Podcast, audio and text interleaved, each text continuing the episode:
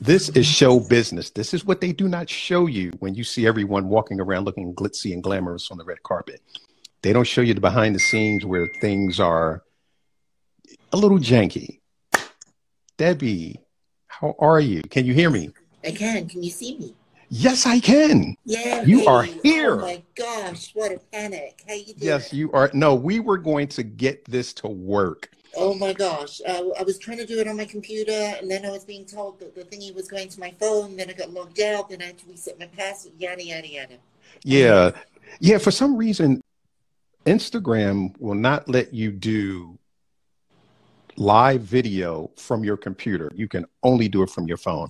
Oh, I'm I had no hoping, yeah, I'm hoping that in the future they'll add that because you can do live from your phone, from your from your um, computer on Facebook.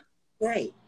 You know, so you would think that that would just be something that they would allow you to do here as well because Facebook owns Instagram. So, but I am so glad you're here. I'm so And- glad to be here. Thank you. Thank Yes, you. guys. and it is it is so good to finally see you in person Thank you.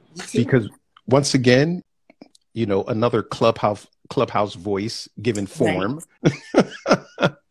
so, ladies and gentlemen, we are going to get started. I am uh, Floyd Marshall Jr. and welcome to a conversation with, and I am joined by the amazing four-time Emmy award-winning. If she had won two more, she'd have a Michael Jordan hand. But four-time award-winning filmmaker Deborah Richards. Now, I'm just going to read a little bit of her bio to give you a small background on some of the things that this amazing woman has done.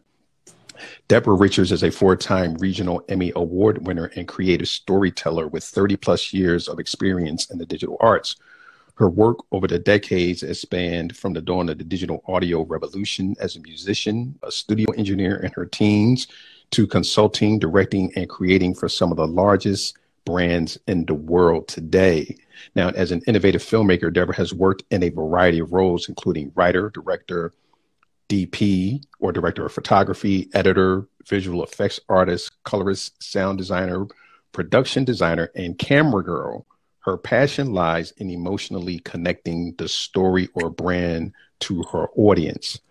Originally from across the pond, or England, I should say, She's a former five time world bartending champion, longtime Las Vegas resident, dog owner, and passionate advocate for the arts. And she is currently putting the finishing touches on which, which is probably done on her debut feature film, Move Me No Mountain, which is scheduled for release in the summer of 2022.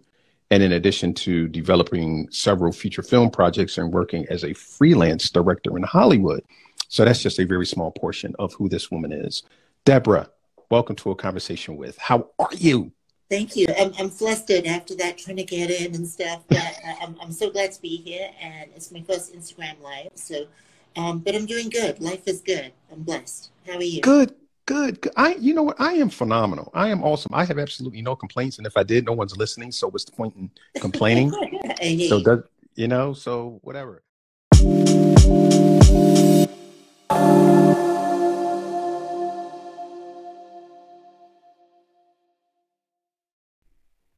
Welcome to a conversation with where we sit down with some amazing people in the film, media, and entrepreneurial space. We're going to talk about what makes them successful and hopefully we'll give you something to help you maximize your business, but more importantly, to maximize your life. So sit back and enjoy a conversation with, and I'm your host, Floyd Marshall Jr. So let's get into this. So you have been in this business for 30 years. Well, How- uh, kind of. Yeah, yes and no. I mean, Kind of. Well, how did it start? Where did you start? Well, I, I got a video camera in about 1980, 1981, and it was like a big VHS video camera. And I, I guess even before that, I was watching, you know, the Muppets and like as a kid making Muppets. And so it started there, and then I got a video camera, and then as a musician, so, you know, in the 80s, so, excuse me. So I uh, was, you know, using sequencers and samplers at the beginning of the digital music revolution. Then I got into Photoshop, and then in like 1988, I built my first website. And so throughout my life, I've been playing with, um, you know, uh, digital media, and and kind of I grew up with the whole um, desktop publishing and digital revolution in the background of my life, and and I was kind of always there at each kind of um, advancement along that path. So, uh, about 15 years ago, I owned a bar, and I was, um, you know, given the task of making the flyers and the little animated MySpace ads. And then I took photos of the drinks and the food. Then I started directing commercials for the bar. Then someone said you should go to film school, and and kind of all these different skills along the way throughout my life just kind of culminated in film school, and uh, that's where I won four Emmys, and then that launched my career. And so I've been a freelance writer, director, and editor now for going on 15 years. And I feel like I'm finally at the starting line of my career. Wow. So you owned a bar. Yeah. Don't ever own a bar. Don't ever own a bar. Why don't not? Own a bar. It's a lot of work. I mean, we, we had a 24 hour bar in Vegas. And yeah, fill, you know, fill in the blanks. Everything that could possibly happen happened. And you know, when when when you're looking to go home at 4 a.m. on on a Monday night, that's when the you know bathrooms overflow, whatever. You know, and you know you you you'd be trying to get home at 6 a.m. in the morning, and that's when someone that you haven't seen in 10 years walks into the bar and says, "Hey, I'm here." You, know, so um, it's just a, a, a bar in Vegas, a 24-hour bar in Vegas is crazy. Wow. So we're going to take a little sidestep from filmmaking, and we're going to talk about this bar. Why did you decide to open a bar? Well, uh, once upon a time, I was a um, flair bartender. I threw bottles around for a living, and that kind of took me around the world. I competed like 50 times, five countries, and Vegas called, and that's how I ended up in Vegas. And then uh, one night after um, bartending the strip for about four years, uh, a bartender friend of mine said to me, Hey, you want to open a bar? I said, Sure and not really thinking about it. And next thing I knew, we owned a bar. Oh wow! So so so tying it to filmmaking, do you think that all of the different situations that you dealt with being a bar owner has helped you in your filmmaking career? Let's say if a if a problem arose, having dealt with what you dealt with as a bar owner, has that helped you be a better filmmaker? Oh, absolutely. And and it's not just like being a bar owner. I mean, when I owned a bar, I was, you know, in charge of people, but I've always been in charge of people in different roles and stuff. Like even before the bar, I was in charge of all the bars and bartenders at the Rio um, Flair program. That's saying like 25 bars and 105 bartenders. And, you know, even going back to my teens, I, I was very entrepreneurial. So it's that um, combination of having to be a problem solver and that combination of having to manage people and and also bartending uh, particularly because um, when you're a bartender you're always like cracking jokes and entertaining. And you know there's two ways to manage people right? There's the stick and the carrot. And so mm. you learn that kind of balance and and you learn to do it with humor um, because uh, filmmaking can be really difficult and it, be, it can be kind of grueling and it can be really stressful so if you can kind of, uh, you know, make people smile and laugh and and you know onboard them with humor, then then people are a lot more willing to jump on board and go along on the journey. That's beautiful. Now, I, I was listening to a couple of interviews that you did, and you talked about. yeah. I'm, I'm, I, I, I did my research, but you you you talked about when you got into engineering. And I thought that that was a very interesting story. So, so, so, so share that with my audience because I, I want them to understand, you know, how many different paths you can take to end up where you've ended up. Right, right. Well, well, wow. Yeah, I mean, life is a river, right? Everyone's journey is completely unique and individual. Are you talking about the story of the bag with all the, the cables? Yes. Okay, so I was about, um, I think I was about 16 or 17 and there was a local recording studio, and I wanted to get a job there. And um, I couldn't afford any of the kind of musical equipment that was coming out in like the early to mid 80s. I mean, back then the Synclavier was the big piece of technology, which was a, a, a sampler that people like Frankie Goes to Hollywood would use and stuff. And I think at the time it was like $25,000 at the time back then. So there was no way I had any access to this kind of stuff. So um, I saved up all my money one summer and I, I basically bought all the cables, like audio cables and audio connectors that I could afford. And so I got like phono jacks and stereo to mini jacks and, and power cables and, and just audio cables and uh, any combination of any kind of audio cable possible. And I and I had like um, a racquetball bag, like a, a, a, a rectangular racquetball bag, and it was just stuffed full of cables. And I went to the local recording studio in England and where I grew up, and I said to them, "Hey, uh, I'd love to get a job here, and I have all my own cables." and it was a um, it was a commercial studio where they would like uh, um, work with different bands every couple days, and quite often these bands would need, you know, they'd forget a cable or they, mm. You know, so I got the job basically because I had a whole bag full of cables. Wow, I was wondering about that, but you tied that up. So you you basically made yourself valuable Right, and that's that's that's you know, and I've I've done that over and over again in the past when I've I've needed to you know find an in, you know, or, or I've had you know worked in, within a corporation and and you know made myself valuable within that corporation by uh, carving out a niche for myself, you know, and that that that's a common strategy that I've I've used through my life to to to get in places where I couldn't. Mm-hmm you know, to basically, there's an old advertising adage, right? And it goes like to, to be noticed in a room full of people screaming, whisper. And to be noticed in a room full of people whispering, scream. So basically, if you want to stand out from the crowd, don't do what the crowd's doing. You know, and, and that lesson was actually learned in the recording studio because there'd be these local bands coming in from all over England, and it would be a band that sounded like The Cure or a band that sounded like Zeppelin and they're like, what do you think our chances are of making it? And after working with all these different bands, I'm like, well, you sound like The Cure, so what's the edge? Because The Cure's The Cure. Well, you sound like Zeppelin, so what's the edge? Zeppelin, Zeppelin. So I learned, you know, at an early age kind of thing that, um, you know, to stand out in the crowd, you, you, you got to be a little different. You got to think different and you got to do different. And so whether it's showing up to a job interview with a bag of cables or, or, or or whether it's you know now showing up to uh, um, a group of directors of photography and I show up with lights that I made from scratch. You know, whatever it is, you, you, you got to have that edge that separates you from the crowd.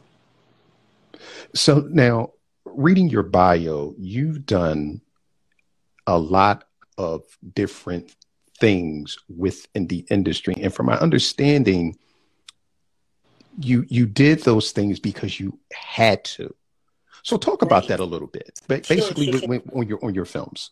Yeah, well, it all started at film school because uh, so at film school, like, well, even before film school actually, because I started like doing some shorts and stuff, and it's like, well, I want to direct and shoot a short, but I don't have a short to shoot, so I had to write something to shoot, right? So, so bang, there, I'm a writer okay, even though I wanted to be a director, by necessity I had to be a writer. And then I was like, well, now I've shot it, now I've got to put it together, and I don't have any budget for an editor, so I'll edit it. And and so, you know, just by you know having to to get these things done because I didn't, you, know, no one really has access to ridiculous amounts of money to pay people to get things done when you're starting in, on, on a path of film. Or if you do, you're very, very blessed, and, and, and, and what a wonderful thing. But uh, most most of us mortals, we don't we don't have access to like Hollywood money and stuff. And so for me, during the learning path, it was vital that uh, you know I learned how to do things so I could just get it done. Because you know before I knew what a gaffer does or what a DP does or what a key grip does, before I even knew those things, I knew that I had to get my film made. And I didn't know that there were all these different department heads and stuff. I just knew that I had to get this made and so I would do whatever it took to get it made. Mm. And so out of that was born this kind of.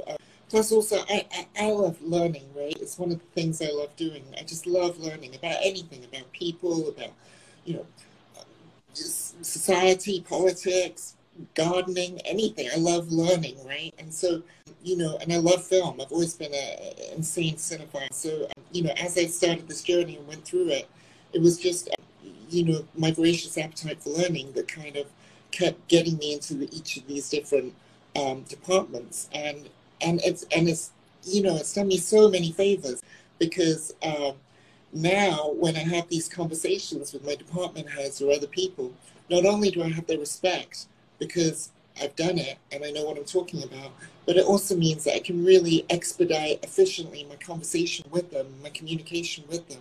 And I and I know what, what, what can and can't be done.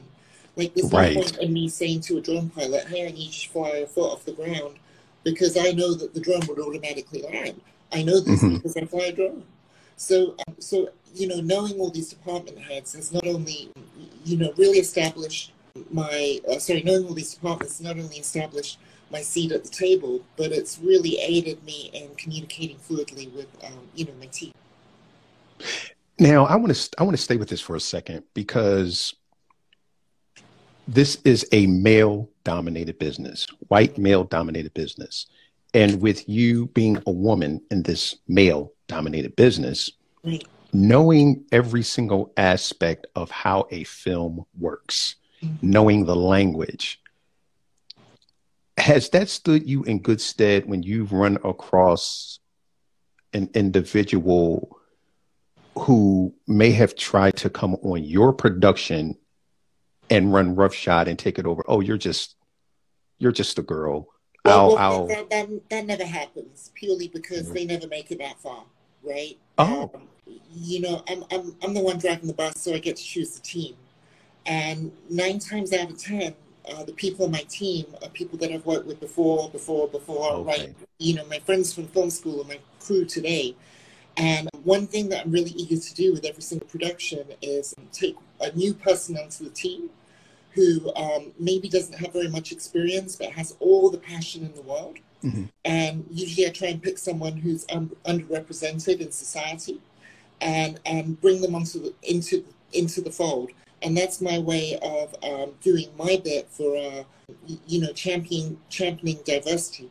But um, you know, people who try and run the show on on on one of my shows, they they, they don't even make it onto the set because I pick up on it pretty quick in the in the in the pre-production process, and and that's just not going to fly. Everyone knows I'm the boss, so it's just not gonna it's just not gonna fly.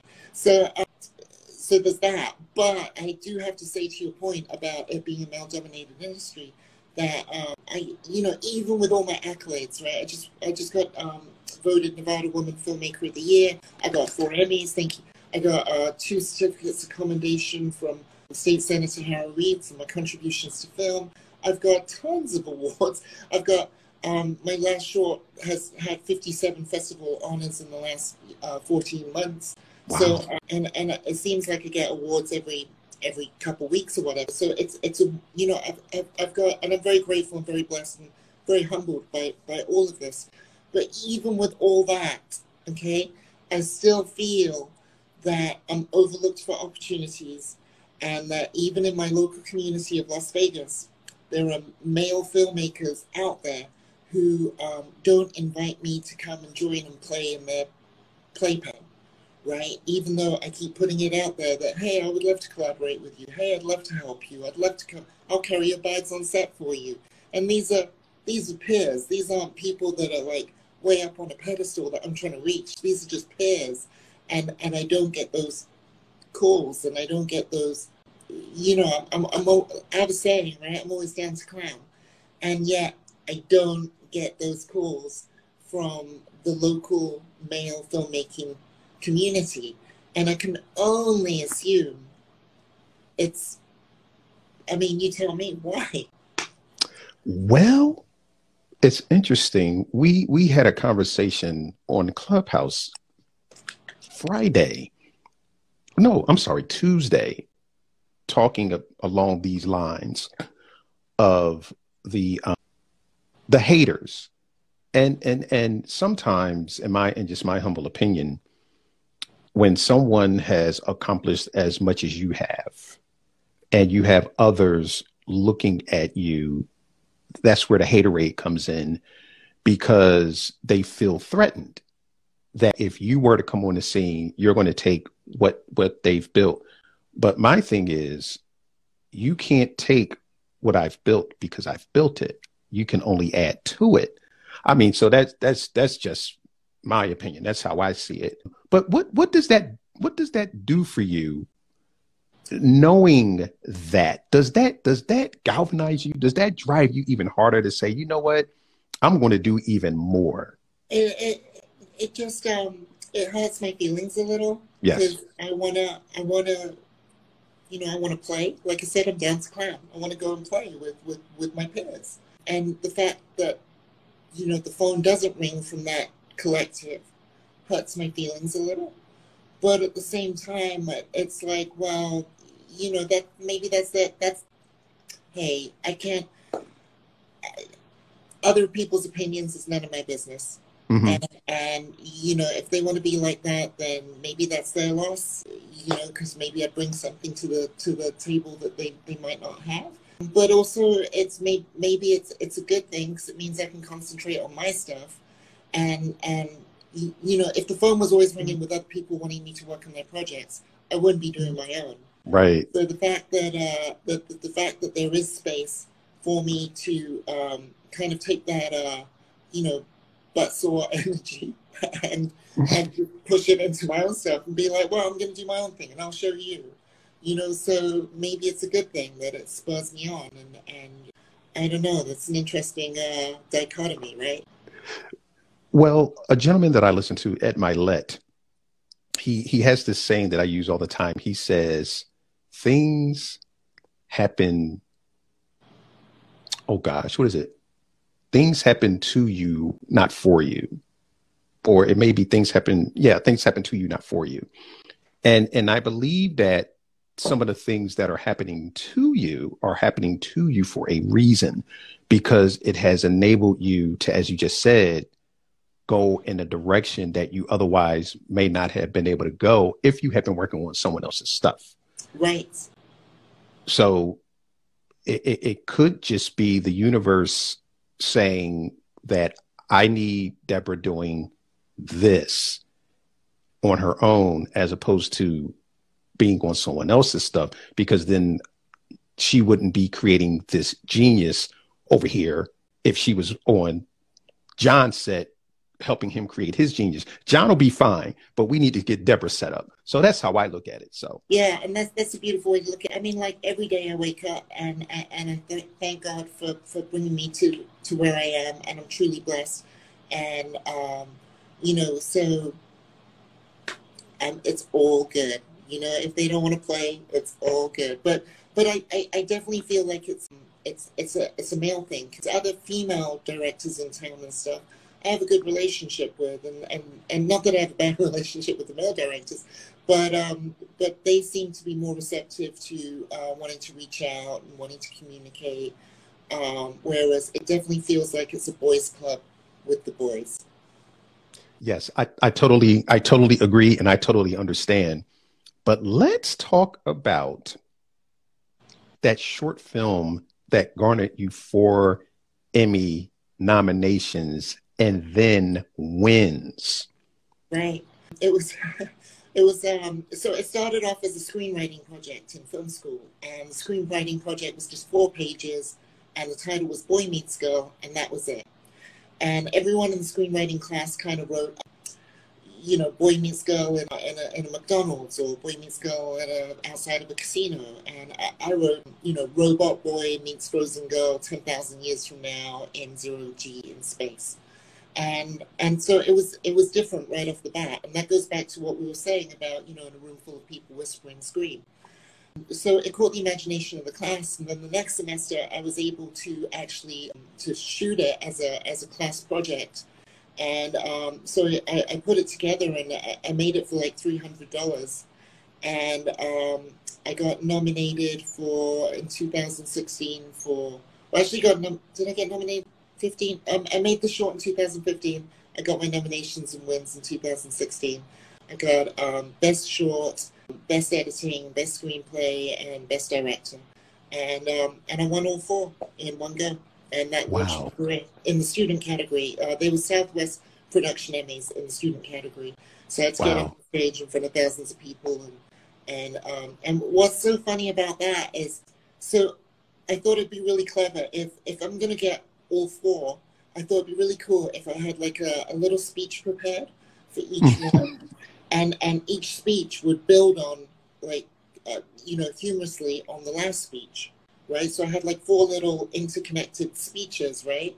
And then for some reason, I guess because it's a student category, they just gave them to me all at once.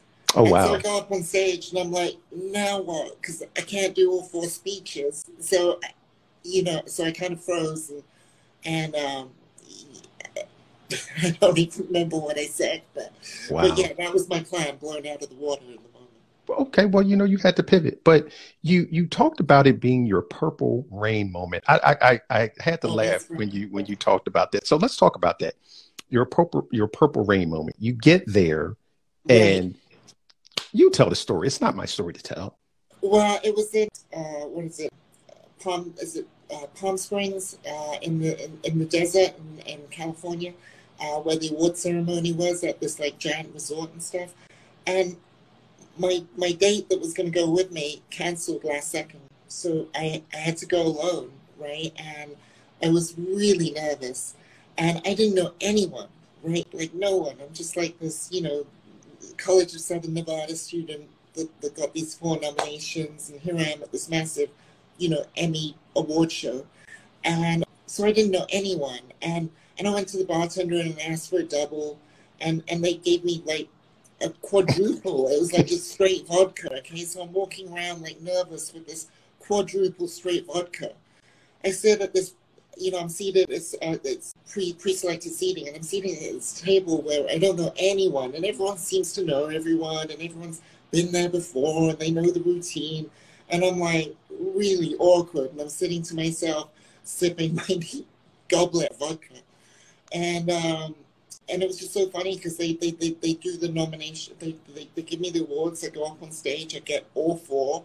I come back with like, you know, all four of my arms down on the table. You're like, hold my drink. was like looking at me like, who the hell are you?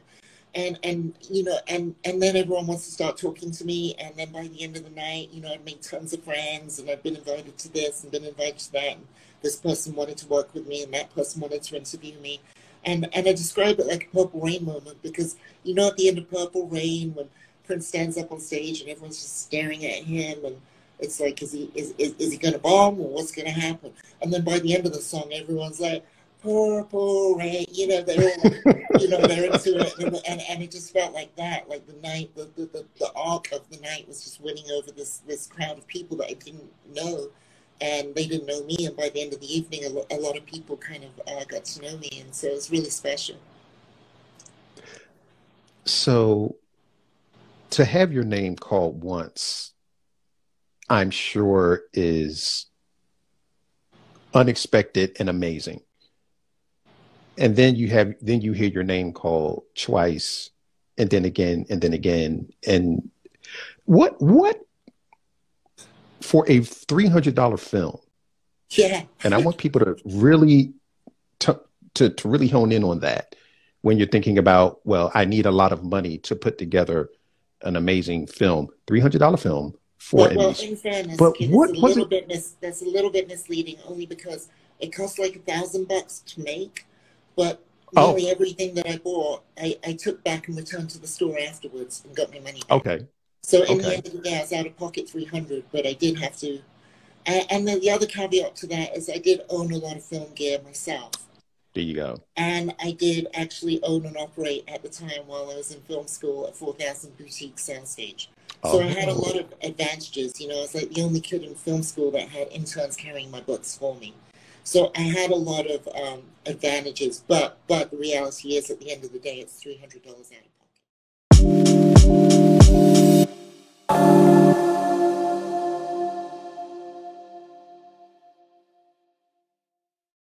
Hey, everybody, it's Floyd Marshall, host of A Conversation With. Have you ever listened to a podcast and said to yourself, I'd like to ask him a question? Well, you can. Just message me with a question or a comment, and I'll make sure to respond to it in the very next episode. To your success. Visit anchor.com to send Floyd a question.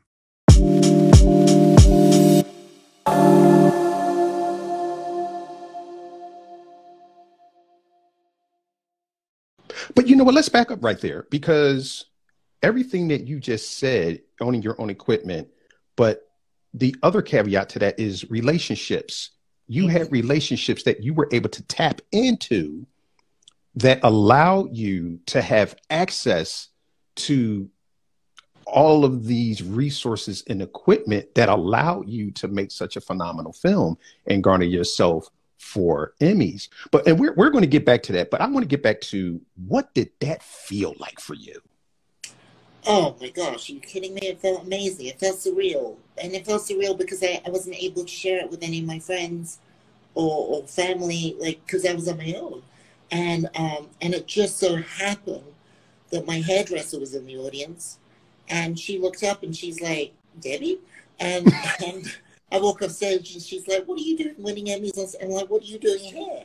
And um, her, her husband is, is also in the business and he, he'd been nominated for something. But, but other than that, I didn't really have anyone to share the experience with. So mm. it felt bittersweet. I mean, it felt amazing. And, and to be honest, the feeling of winning those has, has lasted a long time. I mean, even now, when people come over to my apartment, everyone likes to pick up the Emmys and, and like take a selfie, or everyone loves the Emmys. And and like here we are talking about it. And it was six seven eight eight years ago right? And here we are talking about it.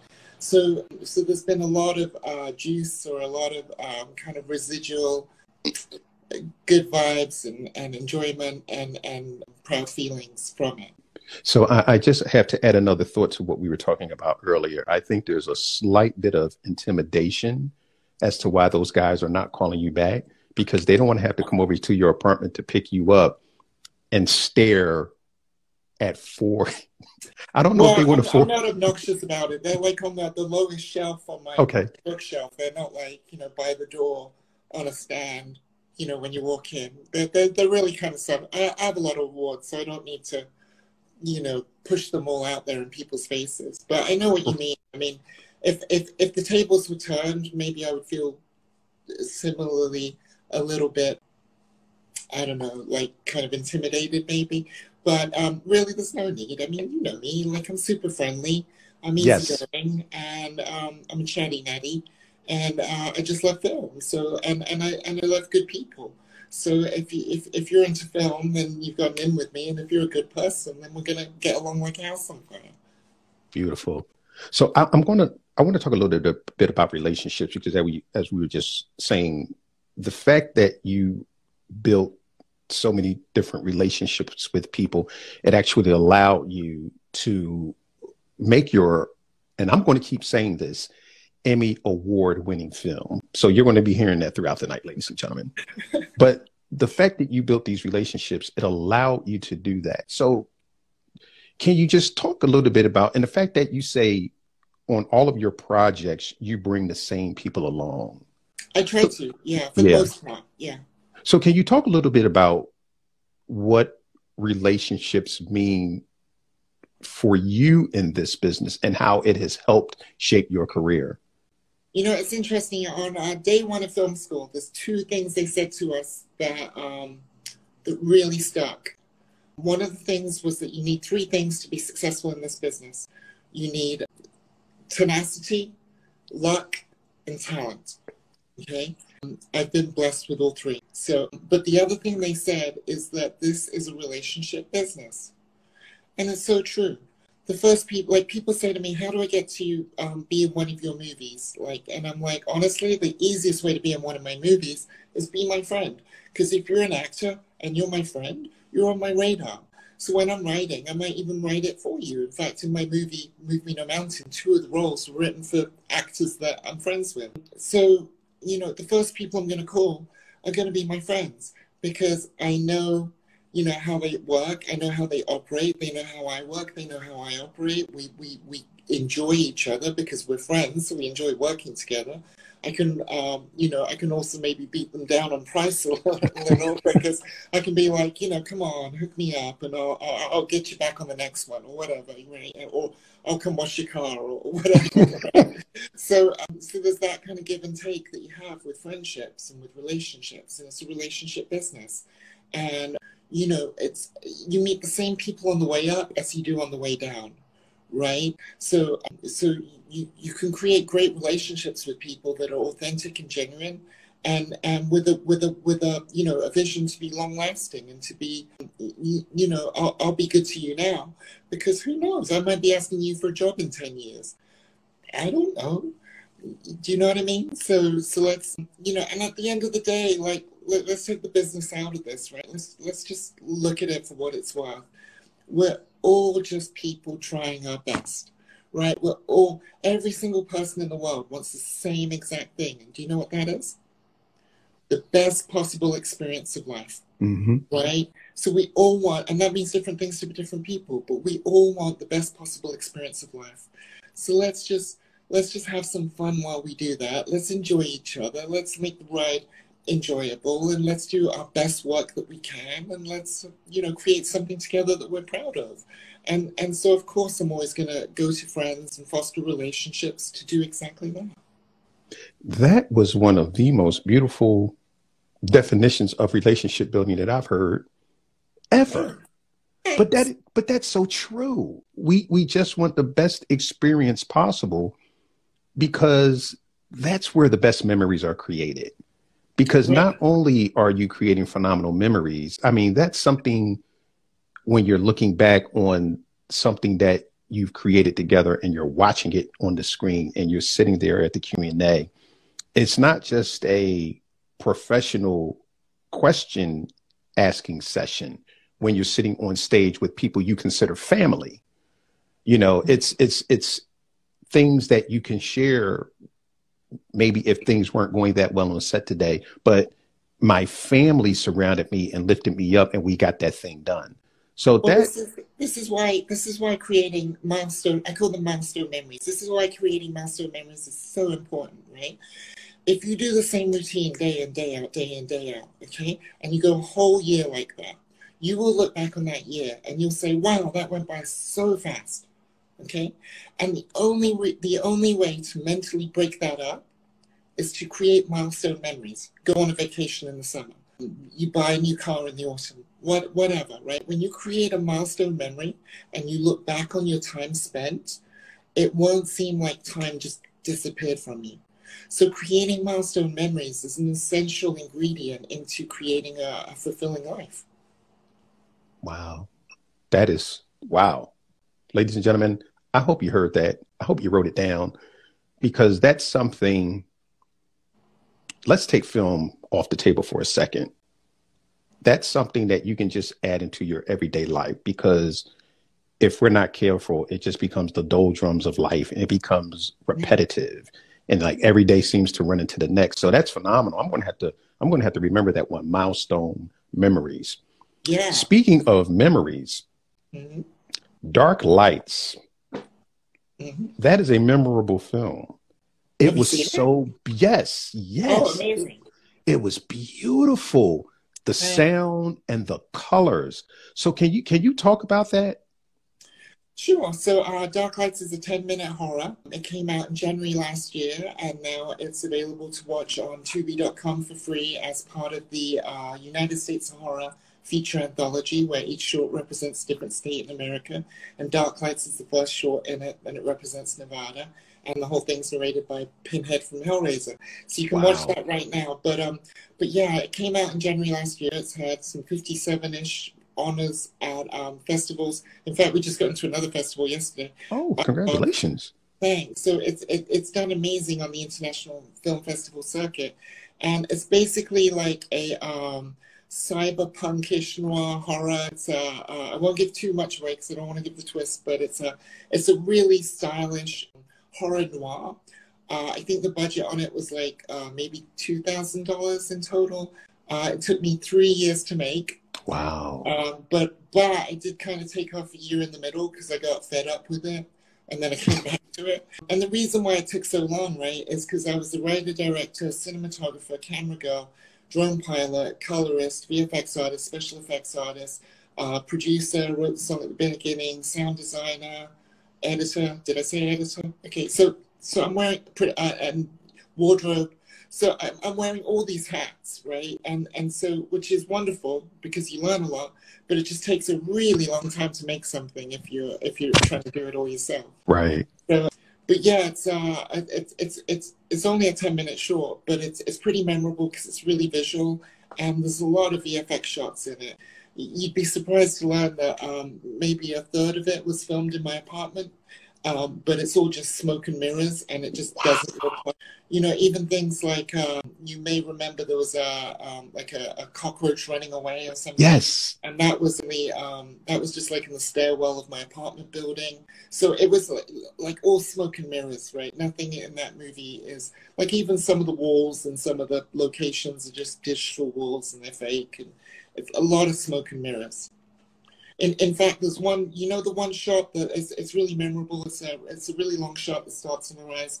The camera pulls back, it goes through the glass. You see the outside of the building. Yes, the building beautiful. Yeah. So, so that shot, for example, the legs, her legs were my legs. Oh wow! You know, I only shot this much of her, and then the rest is all just, you know, tricks. Wow. Wow do you plan on we're, we're we're going to get back to that but we're going to get back to dark lights but i have to ask this question. Because again the film is so beautifully shot and it was just it was just beautiful the cinematography.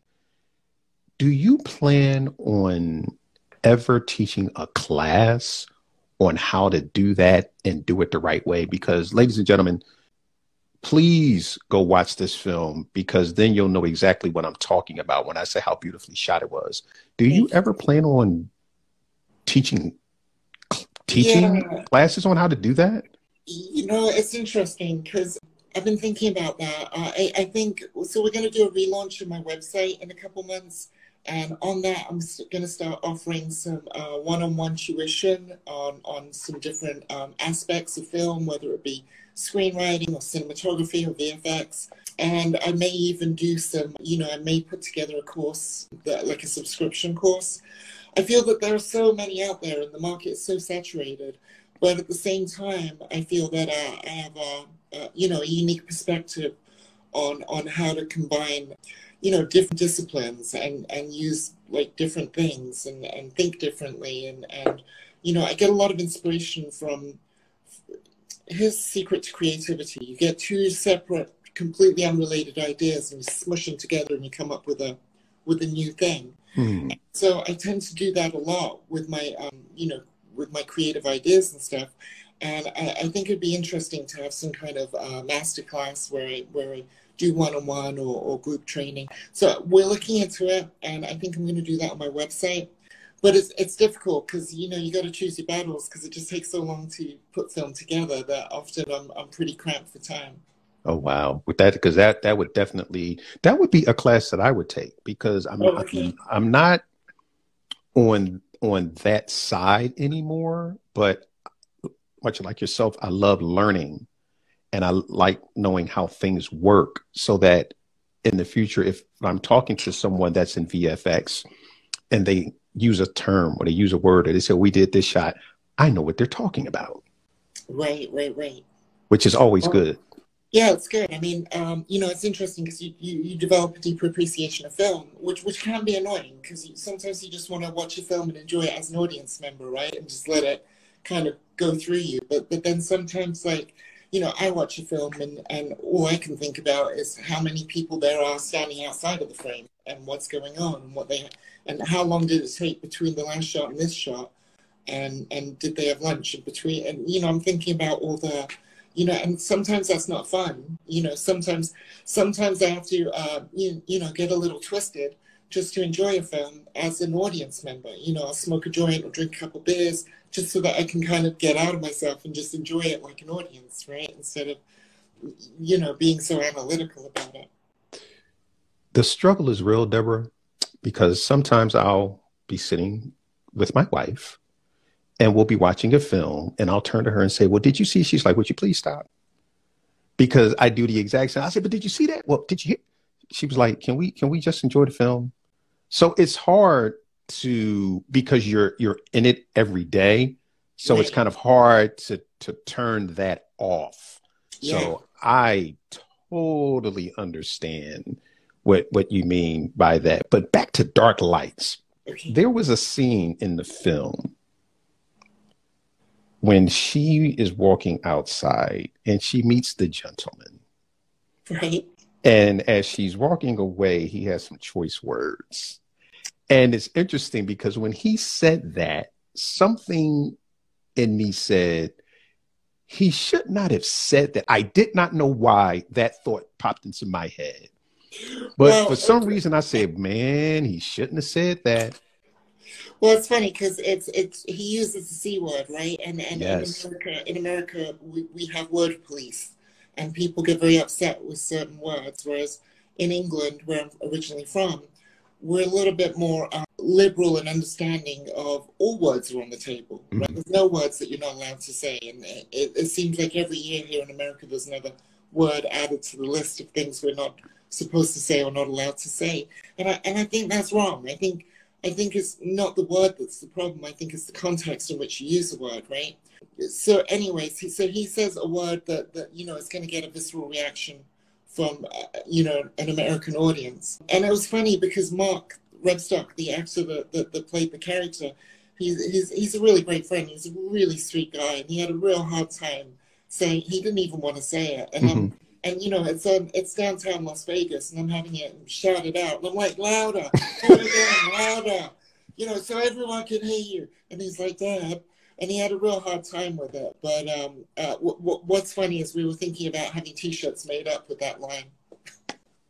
Ooh, oh boy, I don't know.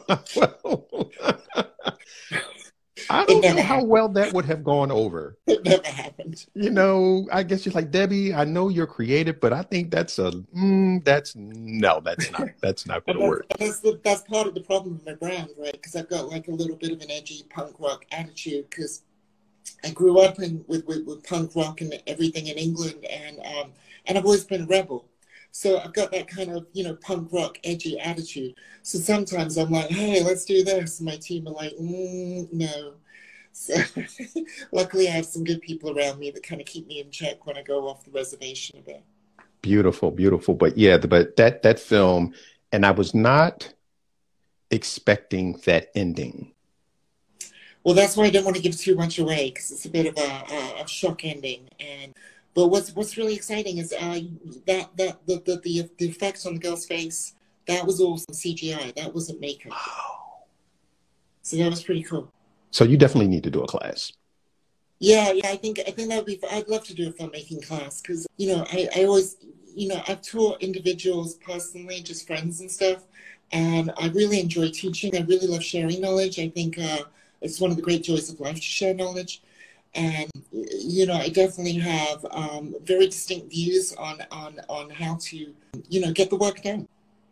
Yeah and, and and your your your shooting style is very unique. I would love to see this as a feature film because i would love to see what happens with her next. Right i think it's you know it's on the cards down the road you know one day. Um, the, one of the reasons why it took three years to make and why I took a year off in the middle is because originally it was going to be a feature film and we could mm-hmm. never raise the money. And I got so despondent and discouraged with trying to raise the money that I literally took a year off from filmmaking. And I was like, to hell with this. I'm going to go and, you know, work in a completely different industry in the financial industry. And I was miserable and I didn't do very good in the financial industry. And then I came back to Dark Lights and, and you know, with that renewed passion. And I was like, well, let's just make it as a proof of concept. And then because it was so successful, that gave me the juice and the access to the money to make my feature film, uh, Move Me No Mountain. So, um, you know, sometimes, some like I said, life's a river. Sometimes you, you have a plan to go this way, but God, she has, you know, other ideas and, and she, she'll take you a different direction and you'll get to the emotional place that you wanted to go, but it was a different journey to get there. Yes, yes. But you know what? You always end up at the destination. Right and that's that's the beautiful thing. It the, the road, the journey, is it's interesting, and especially in this business, the road that you think is straight will all of a sudden, as you get closer, will have all these twists and turns. Oh, I didn't see that pothole. Oh, I didn't see that detour, and that's well, that's one of that's one of the most crucial skills to be a good filmmaker. Is you've got to be able to pivot. Yes. got to be able to pivot mentally, physically, everything. Right? You've got to be able to pivot.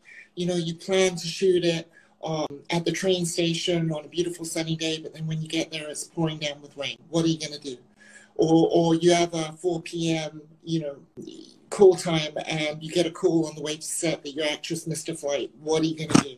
Or you know, someone who's going to come in with that $20,000 decides at the last second they're not. What are you going to do? Right? It's all about being mentally agile and being able to pivot and being able to be creative, not just, you know, artistically, but be a, be a problem solver.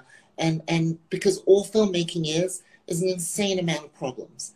And you just got to, you know, unlock each one and figure it out and get on to the next and, and, and just keep problem solving. And that that is what filmmaking is. And I was speaking to someone on Clubhouse recently, and, and she was telling me that she's about to make her second short, and I think she was she had a really large budget of tens of thousands of dollars. And I said, don't, don't, don't save your money, right? Because there's two ways to fix anything in Hollywood. You can spray it with the money hose, or you can get crafty, mm-hmm. right? And at the end of the day, anyone can fix a problem with the money hose but few people can be crafty and, and get a wicked solution, right?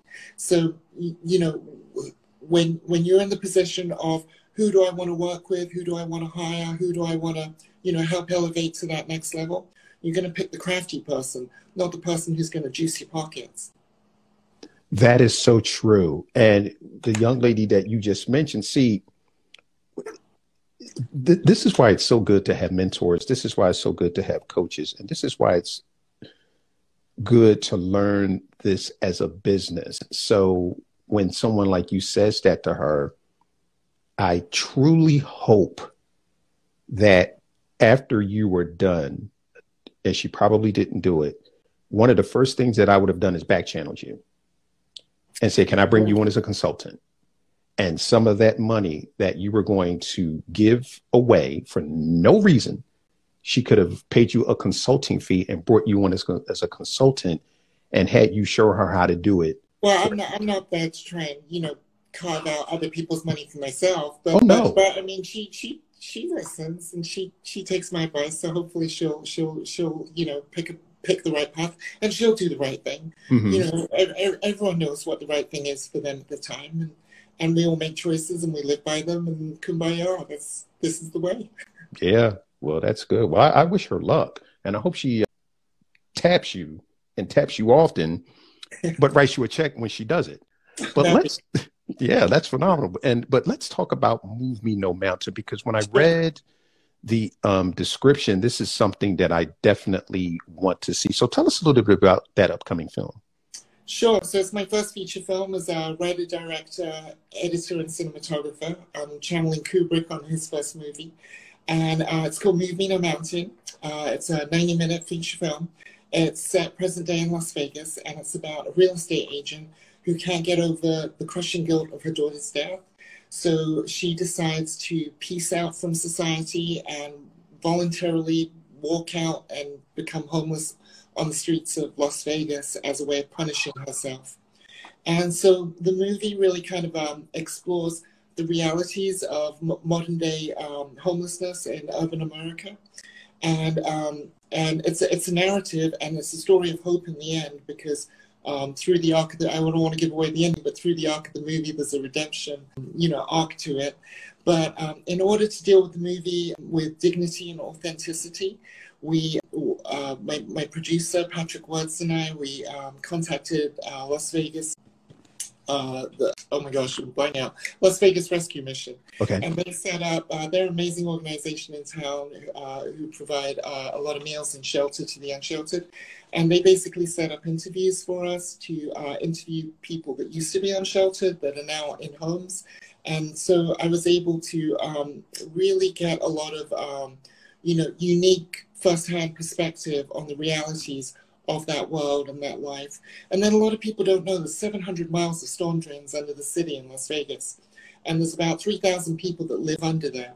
So when you're walking on the famous Las Vegas Strip, your feet are literally four feet above the heads of people that are living under under the city. And Shine a Light Foundation is another um, organization here in town that does phenomenal work. And they, they took me down into the tunnels to meet people and to see the world and see the life. And I, I, I would spend time in the tunnels, and, you, you know, getting to know people and handing out socks and, you know, sharing a cigarette or whatever and hearing people's stories.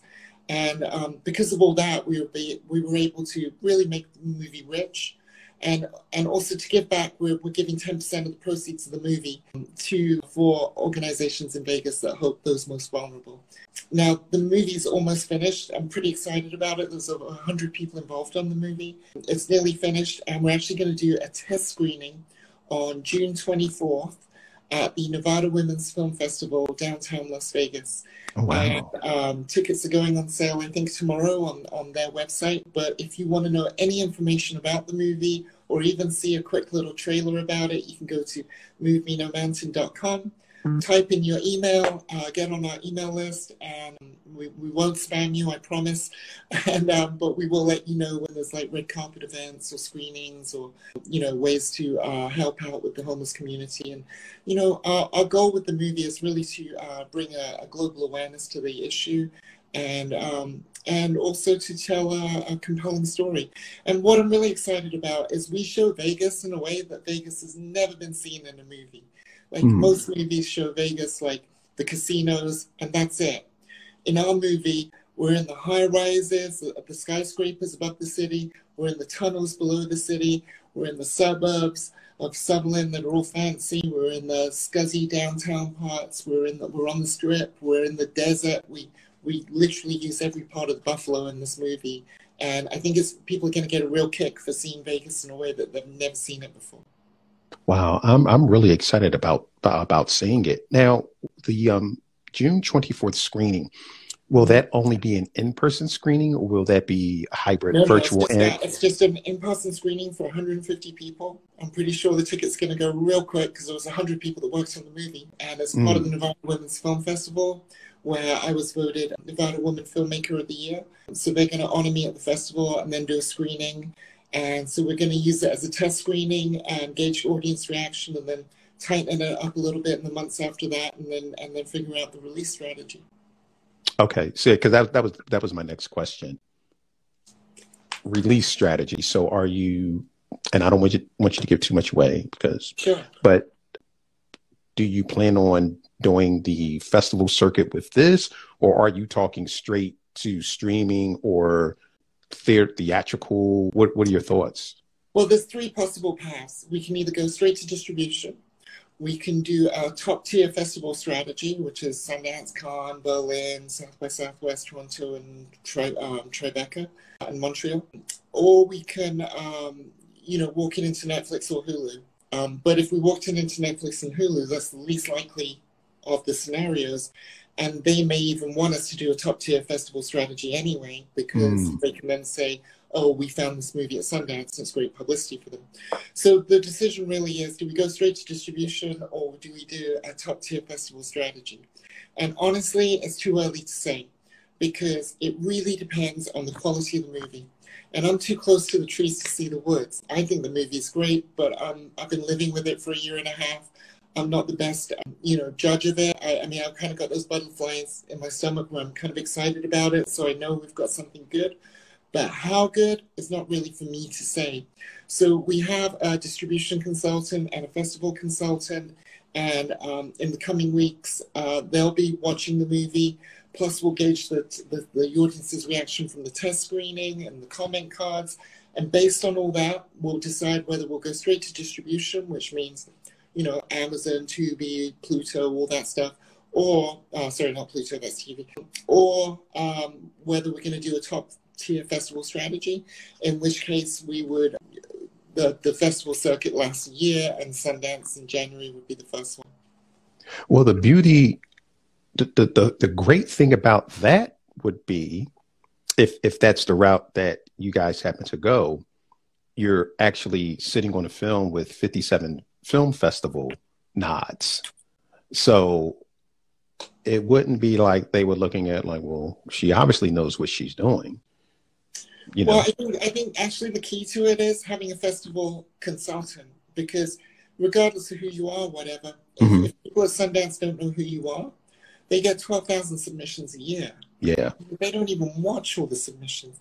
But if you have a festival consultant who knows the programmers and has a relationship with the people that put on the festival and says, hey, you know what? I've got this great new client, Debbie Richards. She's got Emmys. She's done a great short. She's got this amazing movie. I think you guys should watch it. Then that's the way to get in. But all that takes a lot of money and a lot of juice. So we, we need the next six months to, uh, you know, raise additional money mm. to, to do our international film festival, you know, top tier festival strategy. I mean, if we go to Sundance, right? Sundance, the hotel's eight hundred dollars a night. Wow!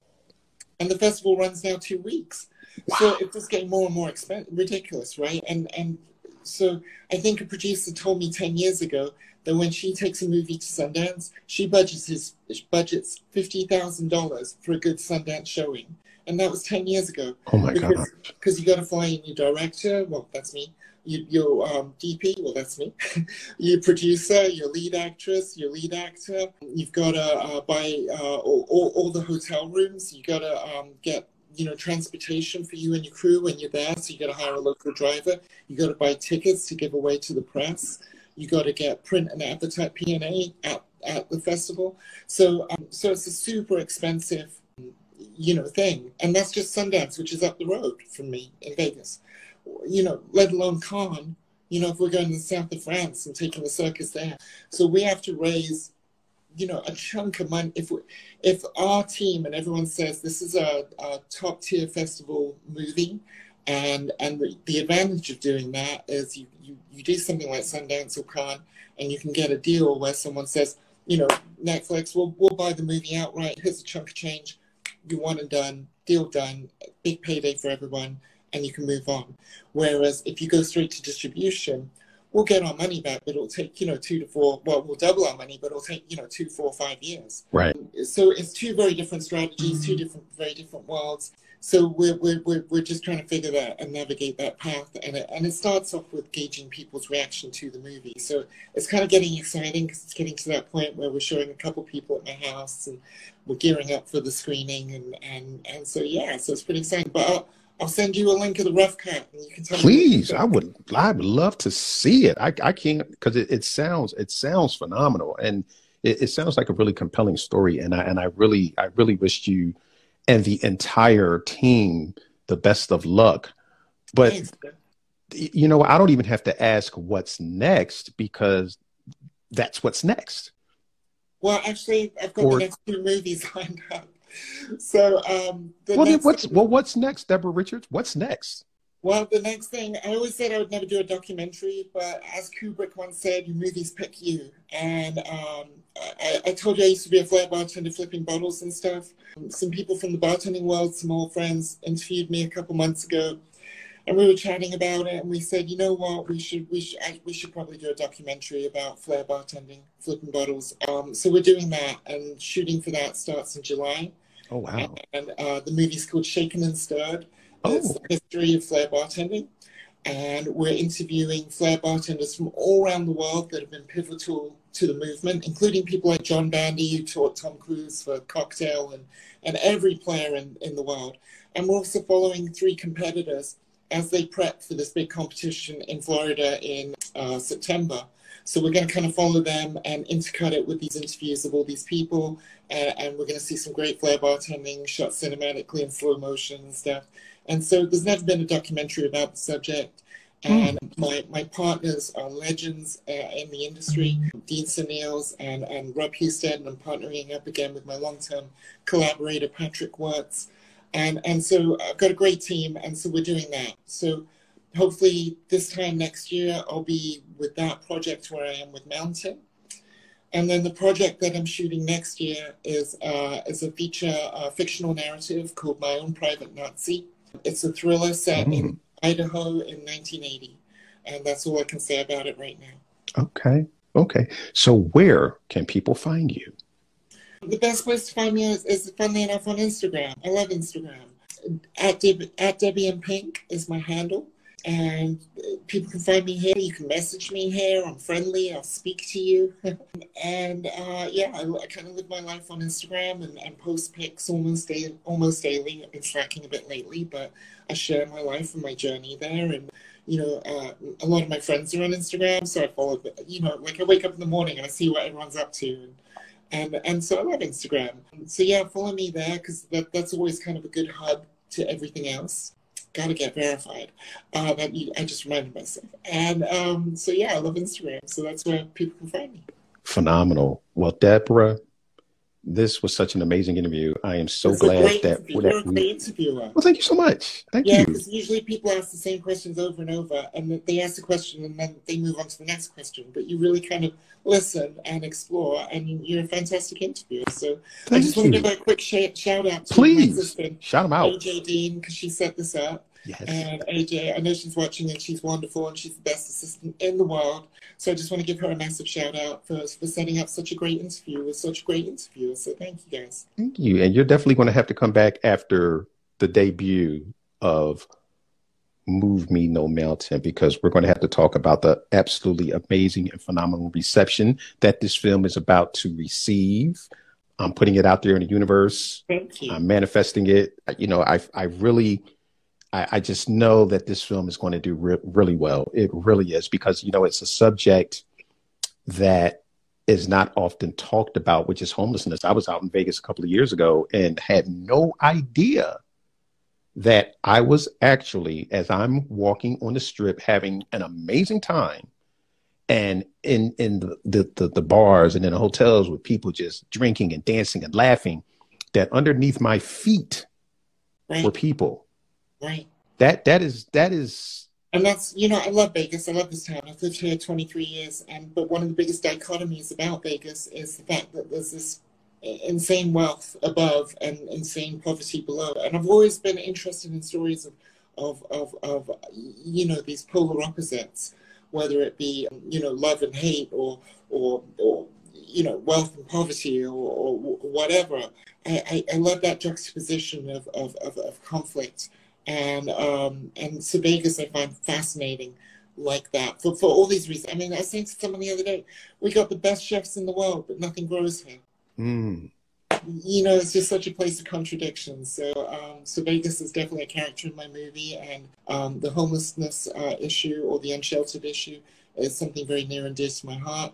I've seen it all over the world, and uh, I think we're all just three bad choices away from being unsheltered ourselves. So. I think it's a good cautionary tale, and I, I can't wait to share, share the story with the world. Well, thank you so much, and thank you so much for bringing bringing uh, again bringing that to light.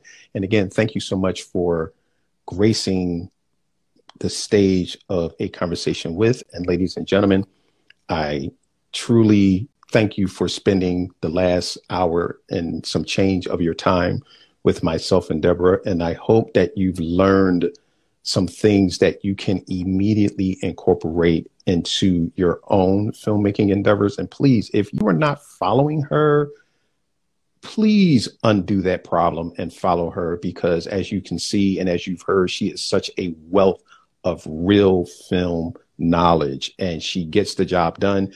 The proof is in the pudding. I don't have to say anything. The proof is in the pudding. So please make sure that you're following following Deborah.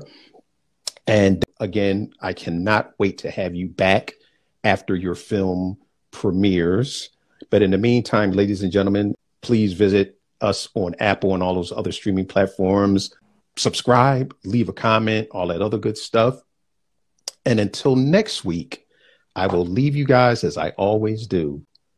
Love this like a hobby, but treat it like a business. And on that note, Deborah, again, thank you so much. I truly enjoyed this, and you have an you, absolutely awesome night. And I'll see you on Clubhouse. Absolutely, can't wait. Thank you so much, Floyd. All right, take care. Thank you. All right, bye bye. Bye bye.